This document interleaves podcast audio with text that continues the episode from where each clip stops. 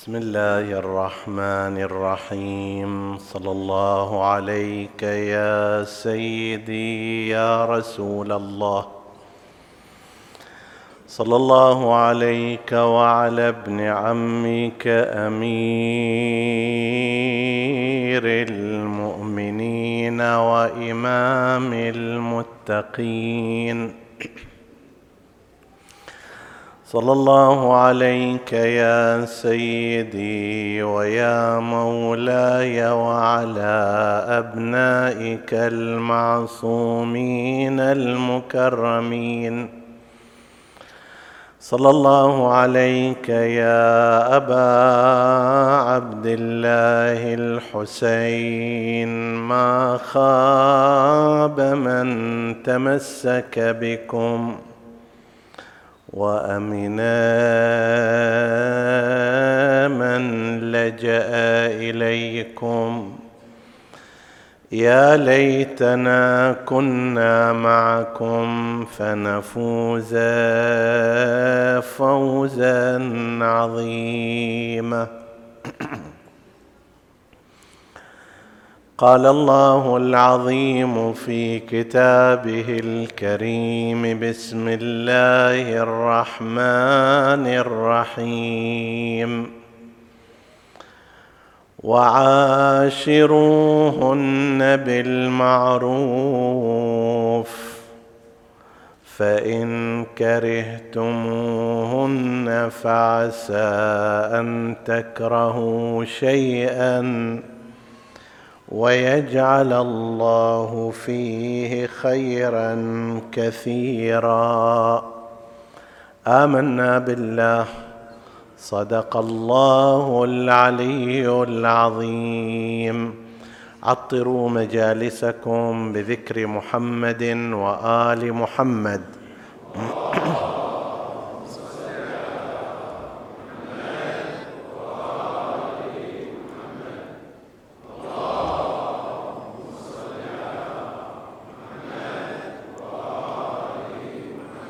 اللهم صل على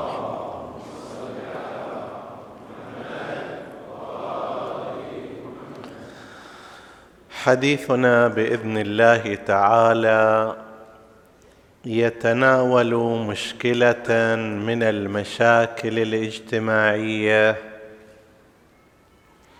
التي تتفاقم يوما بعد يوم وتستدعي الحديث عنها مرارا وتكرارا. البعض قد يقول إن مثل هذه المواضيع قد أشبعت بحثا وهي مكررة.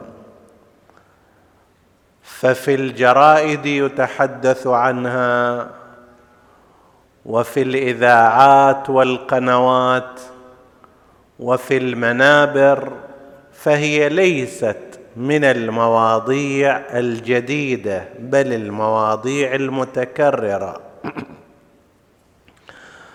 والجواب على ذلك أن المشاكل التي تتراجع وتنتهي لا يحسن الحديث عنها.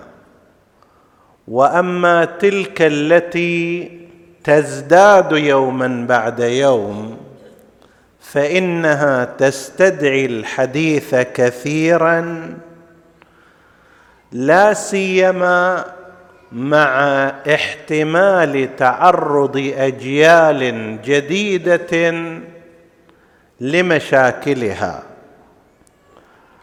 مرض من الأمراض أجاركم الله وإيانا كان موجود تم علاجه انتهى أو تراجع. لا يصح أن يتحدث عنه. خلص موضوعه انتهى. وأما ذاك المرض الذي لا يزال موجودا وهو مستمر ويتصيد فئات أخرى وجماعات جديدة فهذا ينبغي الحديث عنه والتحذير منه. ومشكلة الطلاق هي من هذا النوع. اولا هي من المشاكل التي تزداد ولا تتراجع. بحسب الإحصاءات الرسمية في بلدنا وشبيه بها وقريب منها في المحيط الخليجي والعربي بحسب بعض هذه الإحصائيات. هنا في المنطقة عندنا خلال السنوات الخمس الماضية كان هناك مئتين كان هناك مئتان وستون ألف طلاق. ربع مليون أسرة تهدمت. ربع مليون أسرة انهدمت وتشرذمت وتفتتت.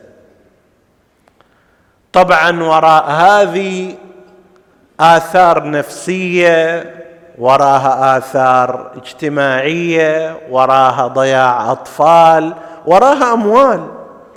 يقدرون الخسارة اللي حصلت منها يقدرون الخسارة التي تحصل على أثر حصول الطلاق سنويا. إذا فرضنا خمسين ألف أو خمسة وخمسين ألف يقدرون الخسارة الناتجة عن ذلك بثلاثة مليارات ونصف المليار ريال سعودي.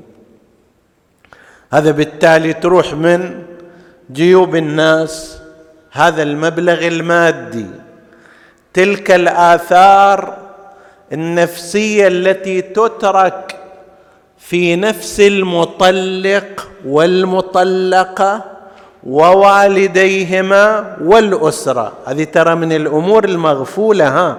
غيرنا في سائر البلاد يلتفتون إلى الأمراض النفسية. إحنا في بلادنا هذا الأمر إما نقول مجنون وما نبغى نوديه مكان وإما لازم ينطبر ويسكت وما حد يدري عنه. تحدثنا في سنة من السنوات عن الأمراض النفسية في المجتمع. الطلاق يسبب صدمة كما يقول العلماء لكل من الزوج والزوجة في العادة.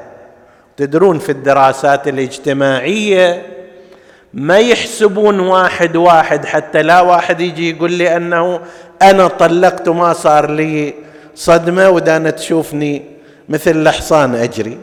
طيب في الدراسات الاجتماعية ياخذون المعدل العام المتوسط العام سا واحد ما صار إليه واحد آخر صار إليه فهاي المشاكل النفسية مشاكل الأطفال وضياعهم واللي ما تلحظ في نفس الوقت.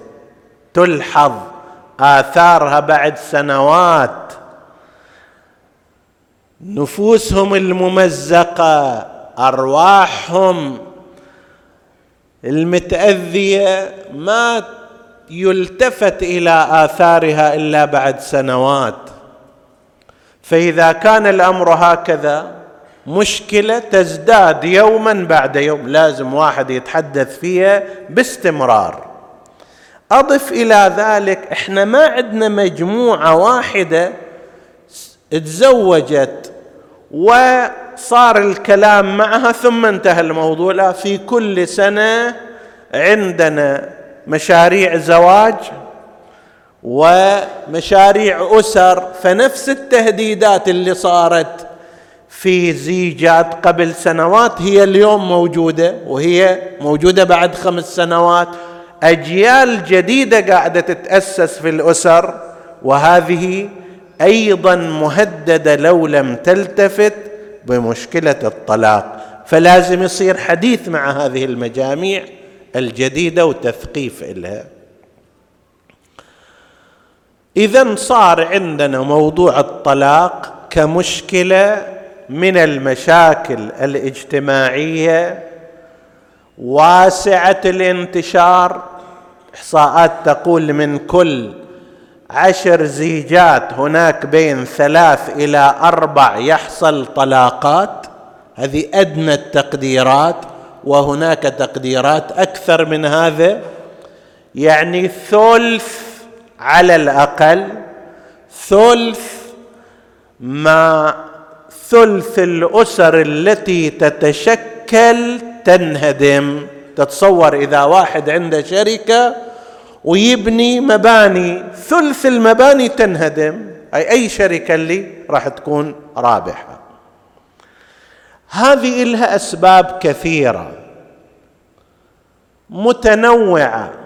وليس بالضرورة أن تكون كل الأسباب مجتمعة في هذه الحالة فقد يكون هذا الطلاق له سبب ليس سبب الطلاق الآخر. ولذلك ما تقدر تحصر الأسباب تقول بس هذه بس هذه دون غيرها. هنا عندنا في البلاد مركز البيت السعيد مهتم بقضايا الأسرة. هناك مركز رفاه للتنمية الأسرية. عندما تراجع الأسباب اللي تذكر في دراساتهم تصل إلى ثلاثين سبب. لكن إحنا نشير إلى أهم تلك الأسباب التي نعتقد هي لها الدور الأساس في أكثر حالات الطلاق. من الأسباب اولا فقدان النضج الفكري والحياتي للزوجين أو أحدهما عند الإقبال على الزواج. فقدان النضج الفكري والحياتي. يجي الواحد لم يقرأ أحيانا كتابا واحدا عن الزواج ويروح يتزوج. هذا الزواج مو شيء بسيط. إدارة الأسرة ليست امرا بسيطا تتجاوز في صعوبتها وتعقيداتها إدارة الشركات والمؤسسات والنوادي والجمعيات. لا تشوف بس أنا وهي لا القضية معقدة جدا. فإذا أردنا أن نعين مدير إلى جمعية أو نادي أو شركة أو مؤسسة نقول على الأقل هذا لازم يكون دارس خمس سنوات إدارة. ولازم عنده خبرة كذا وكذا. نجيب إلى مؤسسة كمؤسسة الزواج وهي في تقديرنا أعقد في إدارتها. ما يحتاج هذا. الحمد لله نقول ذاك حصل إلى الشغل يستلم الحين أربعة آلاف إن شاء الله شوي شوي يصير خمسة آلاف خلاص زوجوه. كأنما كان المؤهل الأساسي إليه أن عنده شغل عنده راتب. وهذا يفتح باب على قضية موضوع الزواج المبكر. لا ريب أن الزواج المبكر مستحب وأنه فيه روايات كثيرة في تزويج الشاب مبكرا وفي تزويج الشابة مبكرا وهذا حسب القواعد الدينية والإسلامية عند جميع المسلمين. هذا فيه فوائد كثيرة جدا الزواج المبكر. لكن هناك نقطة ينبغي أن تلاحظ في هذه الأثناء وهي موضوع نضج الزوجين. اللي قد يعادل المسألة أو قابليتهما للنضج. إذا أنا إجيت وشفت بنتي ما تعرف شمالها من يمينها ولا تستطيع أن تتلقى من أمها هذا التعليم وأمها ما وقفت وياها أو لن تقف معها في القضية الزوجية. أقول ذاك صار عمره 17 18 سنة 19 سنة يلا زوجوها. هنا في بعض الحالات يكون الأمر جناية بالنسبة لها. ليش؟ لأنه في احتمال هذه اللي تزوجت في هالوقت المبكر وهي لا تعرف شيئا عن الزواج أصلا ولا عن طريقة المعاشرة مع الرجل ولا عن نفسيته ولا تدري ماذا يراد من الزواج غير أنهم يناموا, يناموا على السرير. وحصلت إليها أيضا زوج مثلها. بعض الأزواج ما يدري هذه العادة الشهرية مالت المرأة شنو هي وما هي أحكامها ويصير واحد يقارب زوجته الأولى. أصلا ما يدري عن الموضوع. وهذه من أبسط الأحكام الشرعية في هذا الأمر. لأنه سيرتكب محرما بمقاربة زوجته وهي في العادة الشهرية. ووالدها ما حاضر أن يرشده ويوقف إلى جانبه ويعطيه التجارب ويوجهه ويدير أمره. طيب وهو أيضا ما حاضر يروح إلى دورة أو دورات يتعلم فيها في رأيه أنا فاهم كل شيء ما أحتاج إلى شيء. طيب وش عنده فلان أو فلتان حتى يبغى يعطيني؟ أحيانا هذا يكون بمثابة الجناية على الشاب وعلى الفتاة. ليش؟ لأن هذه الزيجة واحد من أمرين. إما أن الله سبحانه وتعالى يتفضل عليهما ويرحمهما ويأخذ بيدهما والله قادر على ذلك ولطيف به فيهدي قلبهما لبعضهما ويؤلف بينهما. هذا احتمال. وهناك احتمال آخر أنه لا. هذا الولد اللي جاي عنيف الطباع سريع الغضب شديد الانفعال. أول كلمة إيده تنمد والبنت أيضا نفس الشيء. بعد ستة أشهر هي راجعة إلى بيتها وهو راجع إلى بيته. فهل من الحكمة إذا كانت الحالة بهذا النحو أن الإنسان يقدم على شيء إما أن الله بيرحمهم وإن شاء الله يسوي أو أنه لا بعد ستة أشهر نرجع ننظف غرفة البنت ونرجع ننظف غرفة الولد حتى يرجعا منفصلين.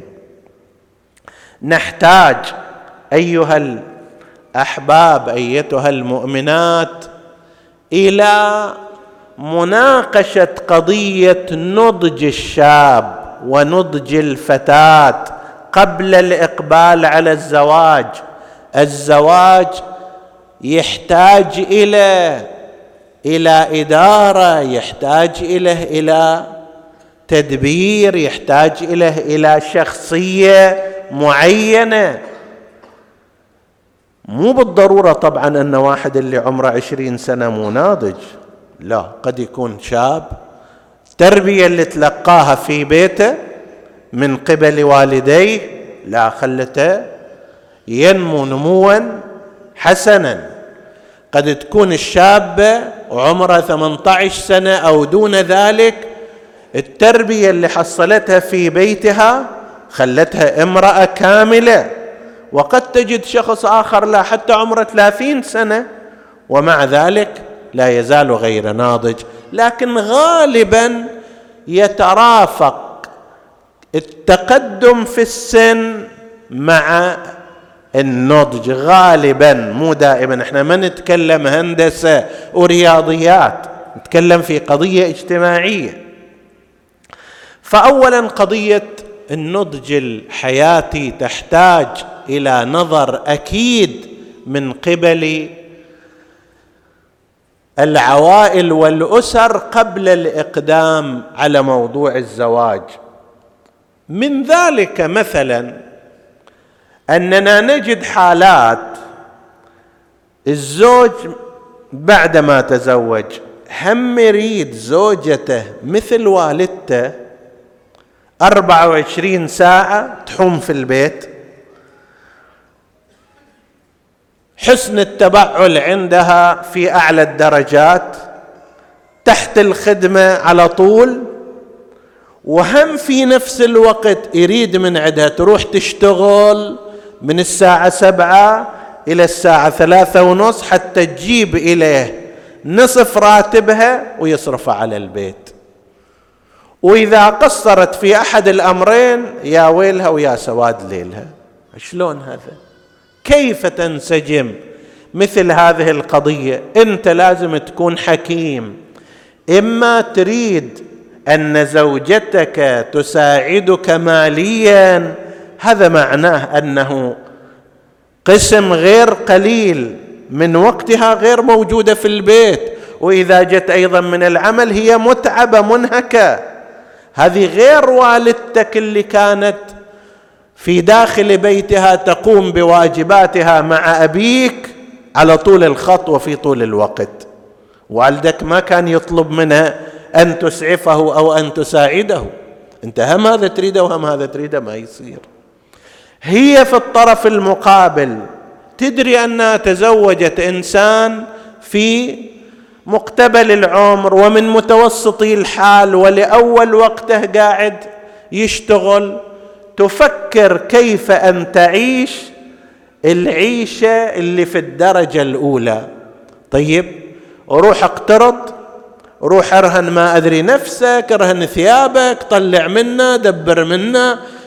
تدين من والدك تدين من البنك تدين من العمل حتى هي مثلا تلبس أفخر الملابس وحتى تسكن في أفضل المساكن و والى غير ذلك.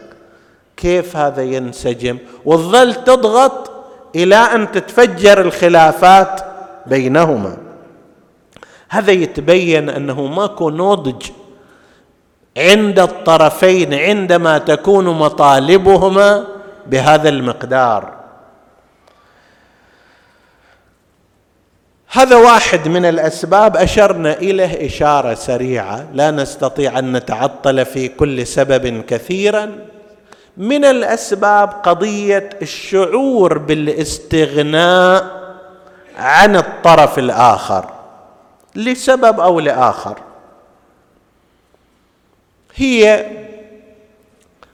إما كانت تعمل أو صارت تعمل. الآن صار عندها راتب.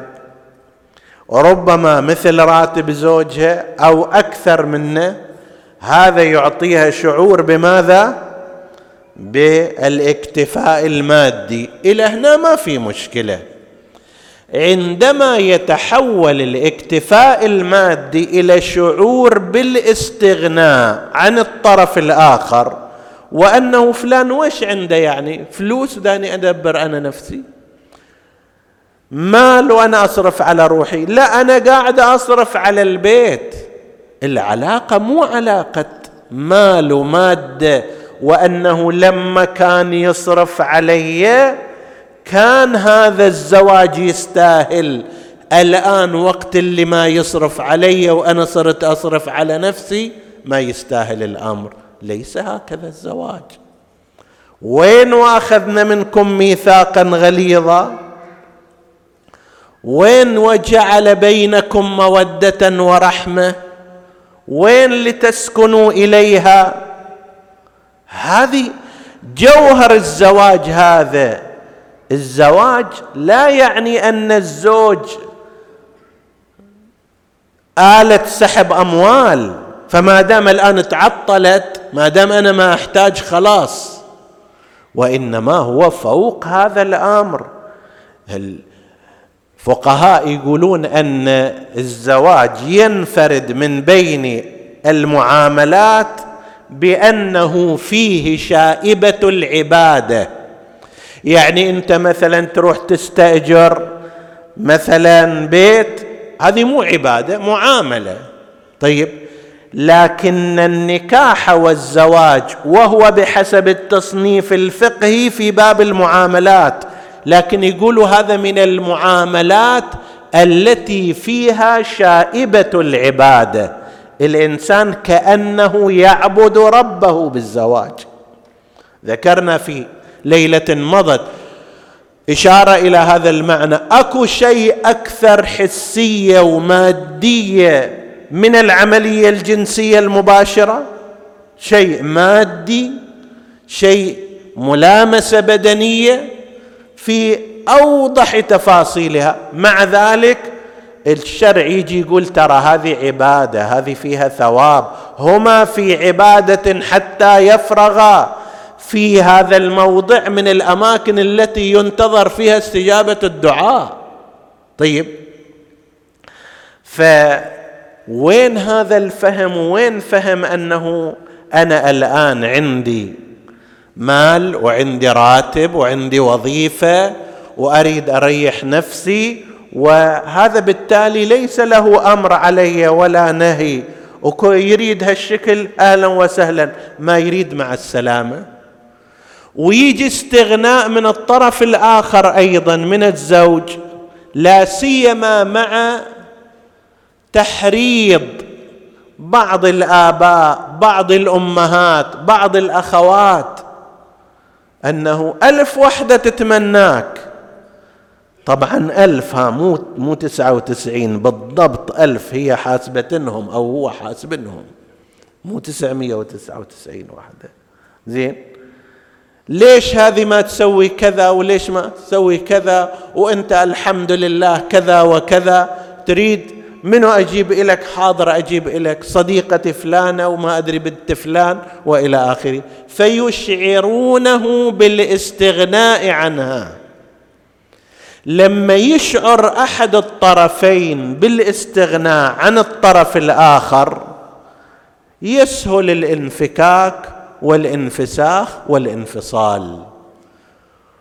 أما إذا شعر بأنهما نفس واحدة إذا شعر أن حياته لا تقوم على النحو الأمثل إلا بشريكه في الزواج ما تقوم بالشكل الأفضل إلا بها وحياتها لا تقوم بالشكل الأفضل إلا به هذا بعد يبعد شبح الطلاق إلى مسافات. لا ينبغي أيها الأحباب أن يستشعر الإنسان الاستغناء لأنه إذا شعر بالاستغناء هنا في التجربة الثانية هم نفس الكلام والتجربة الثالثة نفس الكلام. خلي الإنسان يشعر بشريكه إلى درجة الإحساس بأن حياته قد تتعطل لو لم يكن هذا في وجوده. فالشعور بالاستغناء أيضا من الأمور التي تدمر الحياة الزوجية. يجر الشعور بالاستغناء ماذا؟ شعور آخر أسوأ وهو الشعور بالندية. أنا ند الك أنا مع زوجتي لسنا متكاملين وإنما هي ند لي وأنا ند لها. هي تتصيد علي أخطاء وأنا أتصيد عليها أخطاء. هي إذا رحت في مكان أهلي أحاول أن أبين مثالبها أبين صفاتها السيئة أحاول أن أحقق انتصار عليها في هذا المكان. ونفس الحالة هي إذا كانت في بيئة منتصرة إليها. رحنا بيت أهلي هي أيضا تبدأ تبين هذا الأمر. كل واحد حسب التعبير يريد يسجل جول على الثاني. هاي الحياة الزوجية ليست مباراة. حتى كل واحد يريد يسجل أهداف على الطرف الثاني. لست ندا لها ولا هي ند لك. أنتما متكاملان. بس أحيانا يصير هذا الشعور. هذا من الأمور من الأمور التي ترتبط بهذا أيضا محاولة تطويع أحد الطرفين الطرف الآخر بالكامل. بعض الزوجات تتصور أنه هذا الزوج صار ملك إليها. خلاص. طلعته وروحته وجيته وقومته وقعدته كلها خلاص أخذتها مقاولة. لا يمكن أن يكون له حياة أخرى غير هذه. هي زوجته خلاص بعد لازم تمتلكه وهو أيضا قد يحصل له هكذا. تكلمتي ويا من؟ طلعتي ويا من؟ ويش كتبتي؟ ويش أكلتي؟ ليش قمتي؟ وين رحتي؟ يابا هذا زواج هذا مو مو جارية بين يديك حتى أنت تتصرف فيها هذا التصرف. ليست ملكا لك هي شريكة حياتك. وهو شريك حياتك. ماكو تملك هنا. الواحد إذا صار عنده شيء مملوك إليه يقدر يحاسبه على القطمير والنقير ويقدر ياخذ لستة عن كل ما يفكر فيه ويتأمل ويتمنى ويروح ويجي. لكن ليس ليس الزواج بهذه الطريقة. ما يوجد فيه امتلاك. يترتب على هذا الشيء غير حسن. وهو أن قسما من الأزواج أو الزوجات طبعا هذا في حال الأزواج أكثر يريد أن يقصر زوجته على نمطه بالكامل. إذا هو مثلا عنده ما يسمى بالانفتاح تعالي اليوم لنفترض أريدش تكشفي وجهك يابا أنا ما ما الف هذا الأمر. أو لنفترض أن مرجعي لا يجوز هذا. أو لا لازم تسوي هالشكل. هذا نمط حياتي لازم تمشي فيه. أو أحيانا بالعكس. هي جاية من بيئة وحتى أحيانا ربما من حكم شرعي تقول لك أنا أقلد من يكتفي بهذا الحجاب الإسلامي الكامل. طيب لا. أنا أمي وجدتي وأهلي ما يسمحون. ما ممكن هذا. طيب كان ينبغي قبل أن تريا البيئة التي يعيش فيها كل منكما. هذه إذا كانت من بيئة عادي عندها سماع الأغاني عادي عندها قضية عدم التحجب عادي عندها ما أدري الانفتاح على الشباب. أنت الإنسان المتدين المحافظ شديد التمسك غلط العنوان اللي رحت إليه.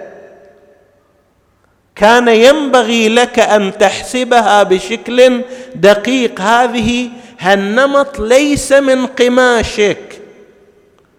أنت قاعد ترقع فيه رقعة من غير جنسه.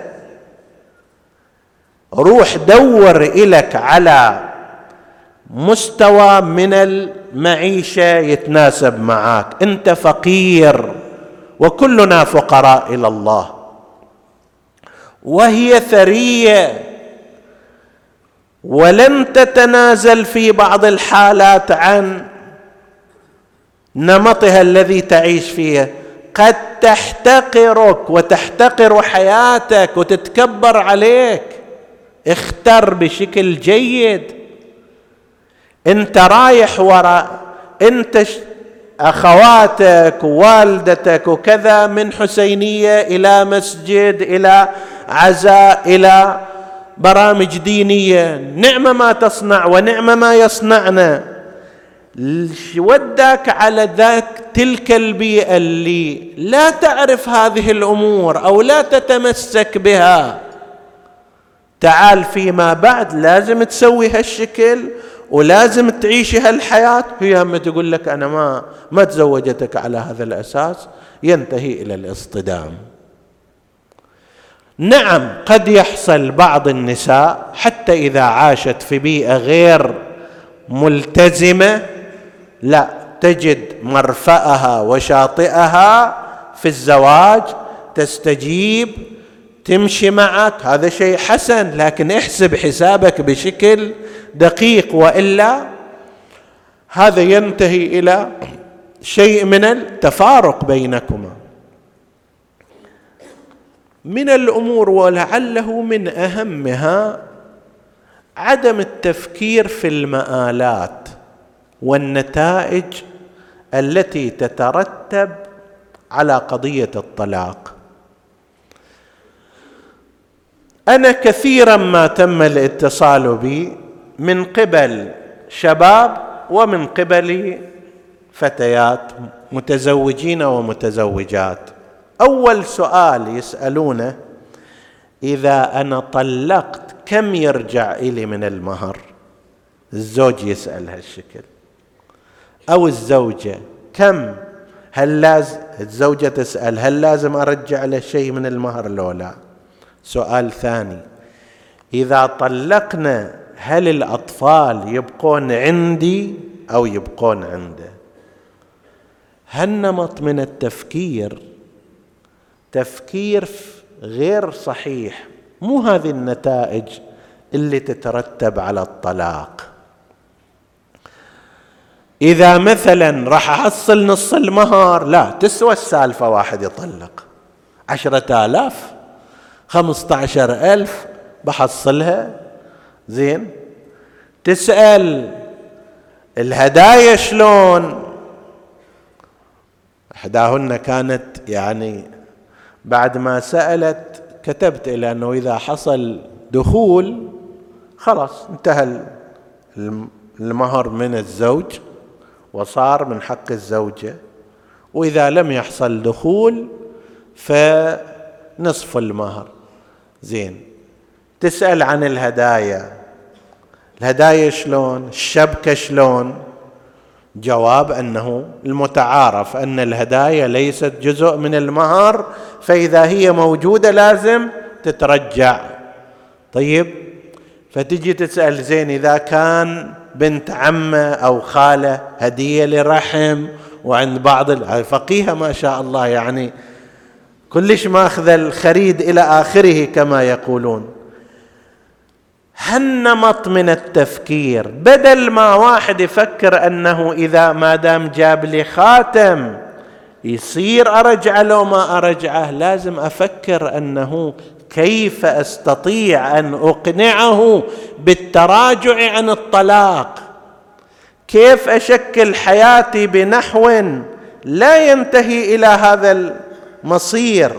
مو أفكر كم أربح مادة وكم أخسر. زين إذا الأطفال عمرهم سنتين مثلا في الفقه الإمامي تكون حضانتهم ما بعد السنتين للزوج ما قبل ذلك إلى الزوجة. تجي تسأل واحدة طيب لو أخذت حكم من المحكمة الأخرى يصير لو ما يصير؟ يعني إنفاق التفكير في مثل هالتفاصيل لو كان بدله يصير تفكير في كيف نمنع الطلاق كيف نأخر الطلاق كيف نسترضي هذا الطرف المصر على الطلاق كيف نوصي أشخاص يتحدثون معه كيف نوديه أو نروح معا إلى ناصحين إلى لجان إلى غير ذلك. هذا يوفر على الإنسان كل هذه الأمور. بس ماكو تفكير حقيقي في النتائج الصعبة والمرة. ترى أيها الأحباب الطلاق الطلاق يشكل صدمة غير طبيعية. كما ذكرت في أول المجلس إحنا في بلادنا الشرقية ما نهتم بهذه الأمور. المرأة قد تصاب باكتئاب يأثر على حياتها على أثر الطلاق. ما علينا منها. ذاك جت البيت وذاك حسب قول والدته ذاك تصبح بالصياح وتمسي بالبكاء. زين هذه الآن تعيش أزمة صدمة ما بعد الطلاق يصنفها الباحثون النفسيون على أنها واحدة من الأمور التي قد ترقى إلى مستوى الأمراض النفسية. اكتئاب وما شابه ذلك وهذا يحصل للرجل ويحصل إلى المرأة. لكن إحنا ما عندنا هالدراسات وما عندنا هط... إذا واحد عنده مشكلة نفسية حقيقية ما يروح إلى الطبيب خوفا من أن يقولون مخبل ومسودا. طيب اذا الناس يهتمون بسالفة أنه صدمة ما بعد الطلاق لكن هذه حقائق. أمراض نفسية. أول تجربة الإنسان يخوضها بهالمستوى ويحقق فيها فشل ذريع. هذا إذا ما يتأثر شنو بعد هذا نفسه؟ إنسان بعض الأعمال البسيطة اللي يقوم فيها إذا فشل بها فيها يتأثر ويتغير مستقبله. هذه هالمشكلة ما يتغير؟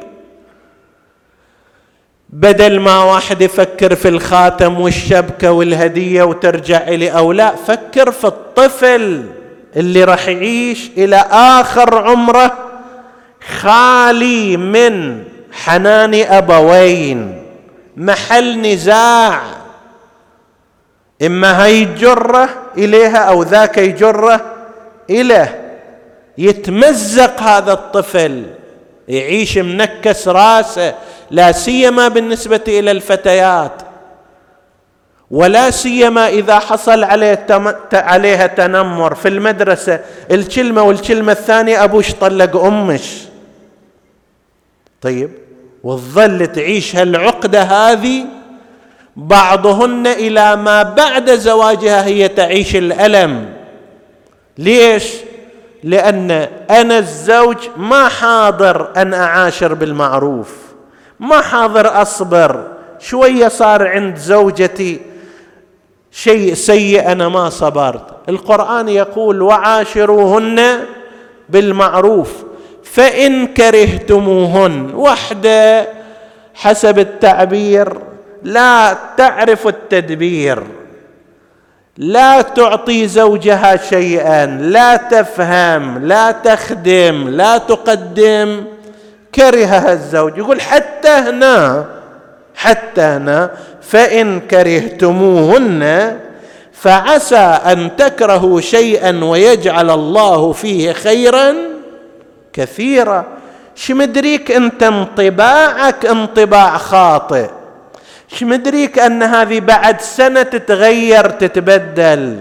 شمدريك أنه عندما تتثقف وتتعلم وأنت تمشي وياها شوية بالهدوء وباللين وتصبر عليها تتغير يجعل الله فيه خيرا كثيرا وقد يكون أمر غيبي.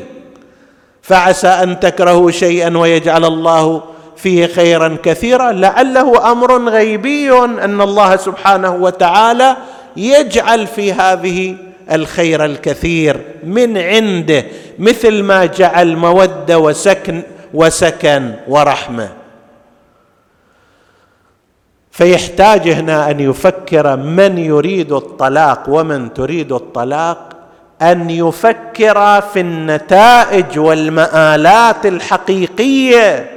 ليصير كل تفكيرك عشرة آلاف وليصير تفكيرك الأدوات اللي راح تاخذيها. فكري فيما فكري في التصدع النفسي اللي داخل نفسك أيتها الزوجة. لا تكابري أيضا.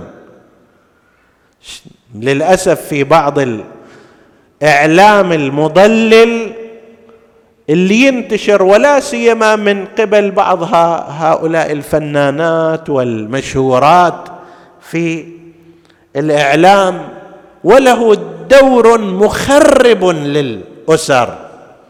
ذات مرة كنت أقرأ في أحد الأخبار أن فلانة من هذا الصنف هذا طلاقها الخامس الآن اتطلقت خمس طلقات. قلت هذا زين تدخل موسوعة جينيس للأرقام القياسية.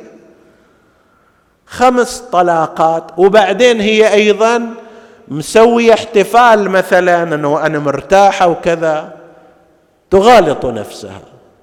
إلا إذا كان إنسان يحتفي بالفشل خمس مرات والرسوب خمس مرات فنعم. فلما تجي مثل هذه وبناتنا أو شبابنا يتابعون هالشكل يقولوا إيه ما شاء الله الطلاق بهالسهولة واللي مقاصين فيه كيكة وموزعين فيه حلويات. لا هذا أكو صدع نفسي في الداخل عميق جدا وهذا نوع من التظاهر ونوع من إخفاء الألم. وإلا ماكو إنسان طبيعي وسليم يحتفل بأنه فشل. أنت تحتفي وتحتفل أنك تزوجت وبرغم كل المشاكل برغم كل المصاعب أنجبت اطفالا ربيتهم وصلتهم درستهم قدمتهم إلى المجتمع هذا يحتاج أن يخلوا إليك. وسام أحسنت بارك الله فيك. وما كان هذا بشكل عادي يعني الزيجات الناجحة مثل من يحضر أمامي بحمد الله. طيب هذه مو كلها سمن على عسل. فيها مصائب فيها نوائب فيها مشاكل فيها متاعب فيها زعل فيها قومة فيها قعدة. لكن ذاك العاقل ولا سيما طرف الزوج لأن الزوج هو اللي بيده الطلاق. لا سيما طرف الزوج. إذا زوجته قالت إحنا ما نصلح إلى نفسنا ولازم ننفصل يقول له لا إحنا قادرون على أن نحل مشاكلنا. شيء اسم طلاق ماكو. ويغير من الأساليب إلى أن ينجح هذا اللي يحتاج إليه إلى احتفال ويؤخذ له التحية. أما إذا واحد أو واحدة فشلت في أول امتحان بعد ستة أشهر جاي مطلق وبعد سنة وسنتين وثلاث سنوات على أمور لا تستحق. آخر شيء هناك بعض الممارسات المفرقة مثل العنف اللفظي والبدني ومثل العلاقات غير المشروعة والعبث.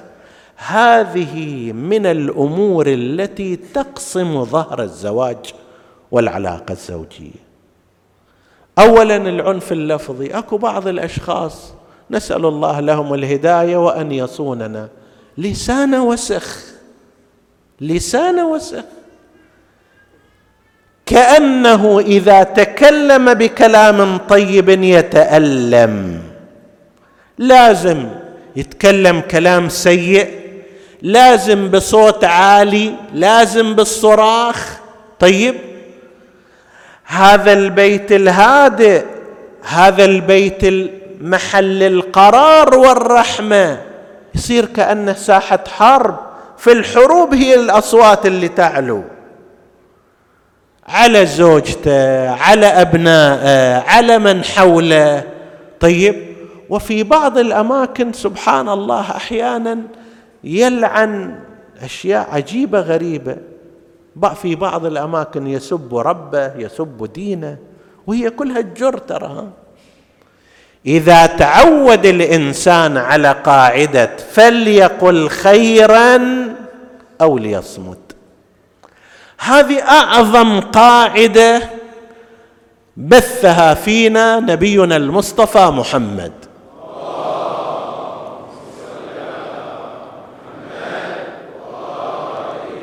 من كان يؤمن بالله واليوم الآخر فليقل خيرا أو ليصمت.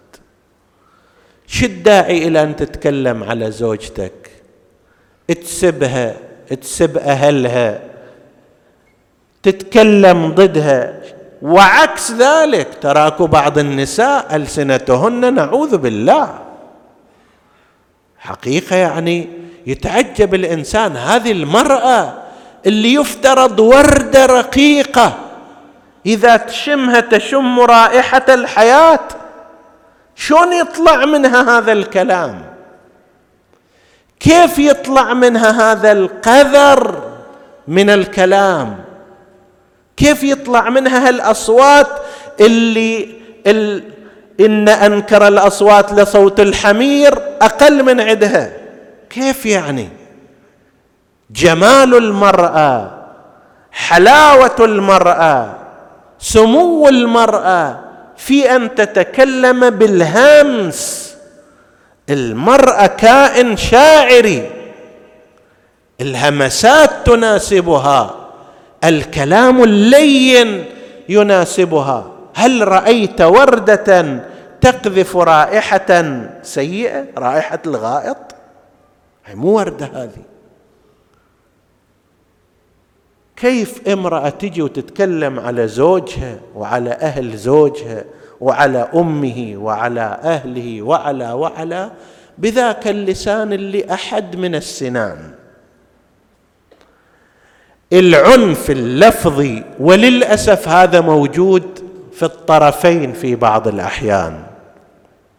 العنف البدني غالبا هو من الرجال وإن كان أكو نساء بعد هم ما يقصرنا بس غالب الغالب هو الأول. مثل ان تقول مثلا خبر أن الكلب يعض الرجال هذا جدا طبيعي. أن تقول رجال عض كلب هذا كلش مستنكر. طيب. العنف البدني لاستقواء النبي المصطفى محمد.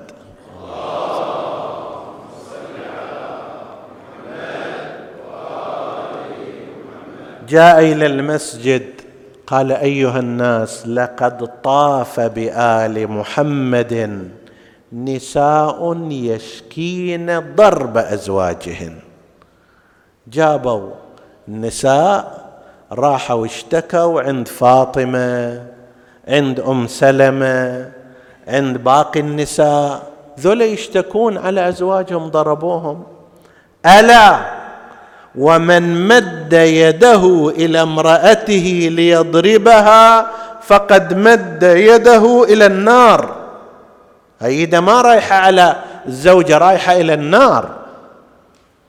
ويستنكر يقول أيجلد أحدكم امرأته جلد العبد ثم يظل مضاجعها الآن توك بلحت بدنها.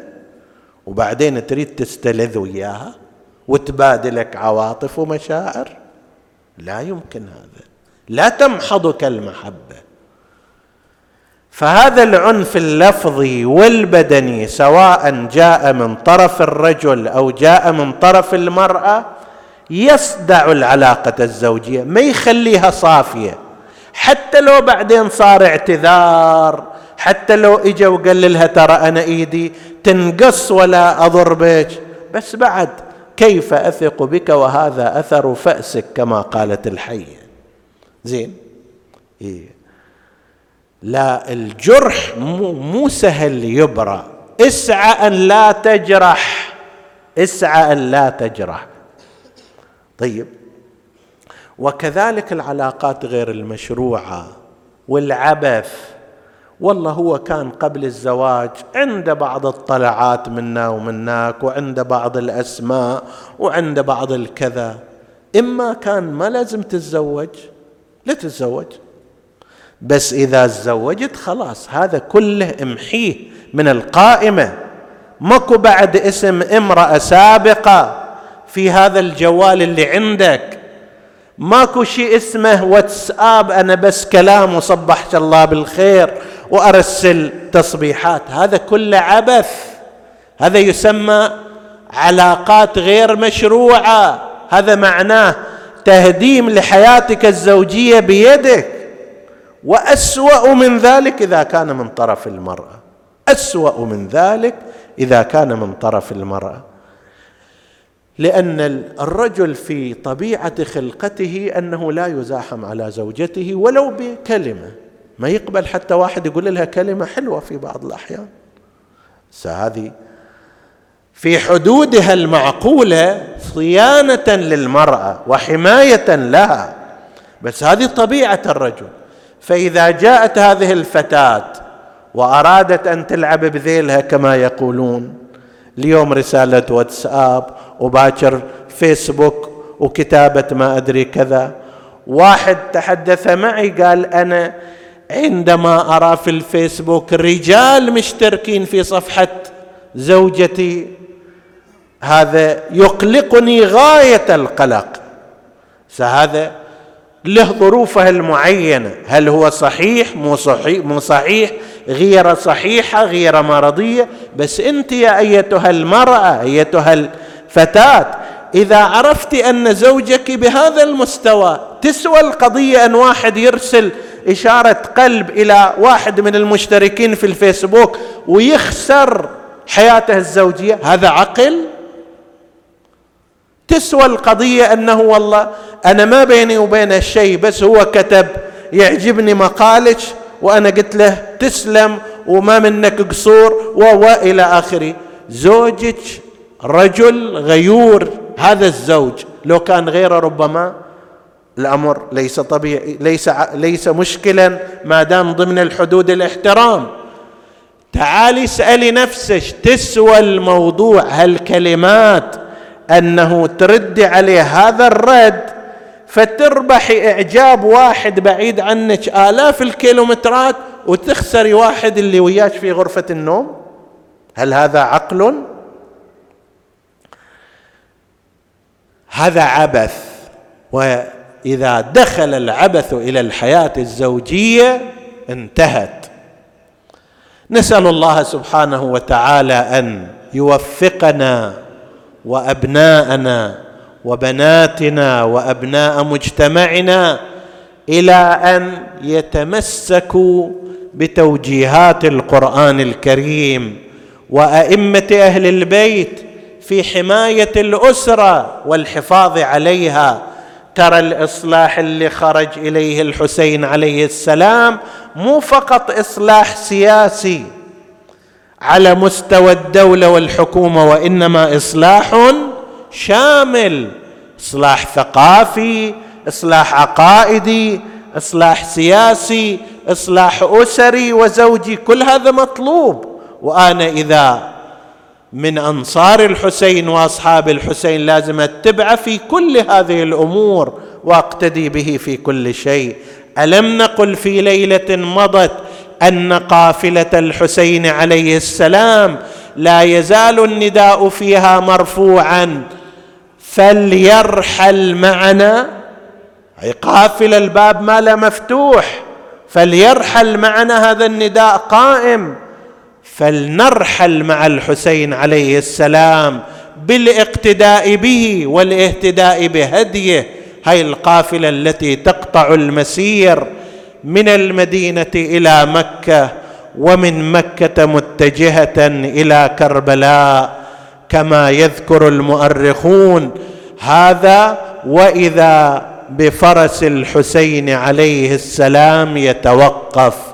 بينما السبط بأهليه مجد في المسير وإذا الهاتف ينعاهم ويدعو ويشير إن قدام مطاياهم مناياهم تسير ساعة إذ وقف المهر الذي تحت الحسين.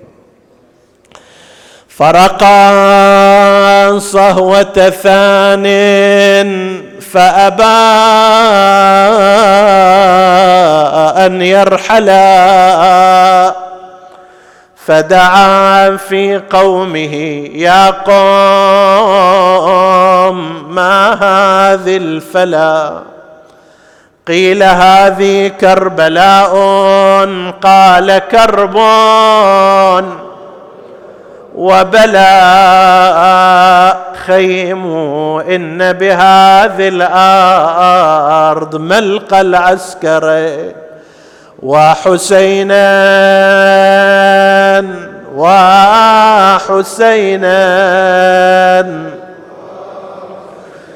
ها هنا تنتزع الأرواح من أجسادها بضبا تعتاض بالأجساد عن أغمادها وبهذه تحمل الأمجاد في أصفادها في وثاق الطلقاء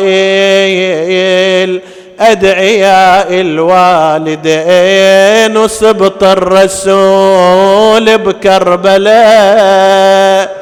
تحير نجيبه. قال لهم شو اسم القاع يا اليوث الحري؟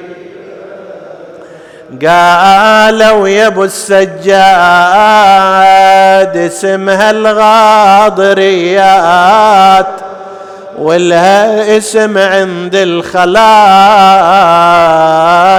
شط الافراء معني نواوي العقار يا سيد السا. قالهم وقلبه من الوجيد يسعر لهيبه إن كان هذه كربلاء بشرب بلاء. إن كان هذه كربلاء بشرب بلاء. لا أحد ترى العيني علامات المناي.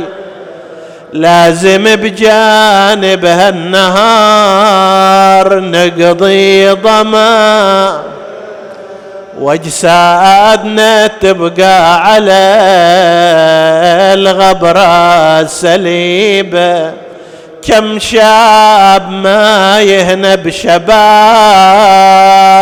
بيظل معفور كلنا عرايا في ثرى مالنا قبور هذه مصارعنا وعدنا يوم عاشور طير المنوم اسمع على رأسي نعيبة. أمر الحسين عليه السلام أنصاره بالنزول وأمر أبا الفضل العباس وعليا الأكبر أن يحافظا على زينب في صعدتها ونزلتها. كل ساعة عباس ونزل. محمل الحار يعدل. صد له حسين وناشده شنهي نزلتك بالفلا قال له يا خويا نزلتي. تدري أخيتنا مدللة. هذا كان في طريق كربلاء وأول النزول لكن ريتك يا عباس تحضر. يوم طلعت من كربلاء وجد وجوهها بجفها واليحدي للناقة حرملة جاء إليهم أولئك الأوغاد وظلوا يضربوهن لكي يصعدن على النياق. لما صعدت على الناقة نادت يا حاد الضعن عباس مربي. يا حاد الضعن عباس مربي أنا مالي قلب أمشي. وخليه اخليه اخويا الشفية وعتبي عليه وقل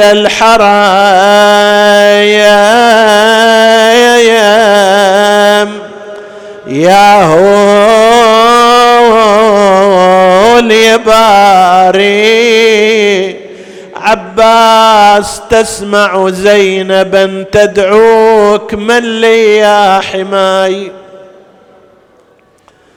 إذا العدا سلبوني نسألك اللهم وندعوك اغفر لنا ذنوبنا كفر عنا سيئاتنا آمنا في أوطاننا. لا تسلط علينا من لا يخافك ولا يرحمنا. ولا تفرق بيننا وبين محمد وآله طرفة عين.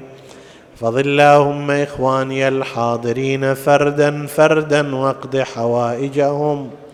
تقبل عمل المؤسسين إلى أرواح موتاهم وموتى السامعين. نهدي ثواب الفاتحة تسبقها الصلاة.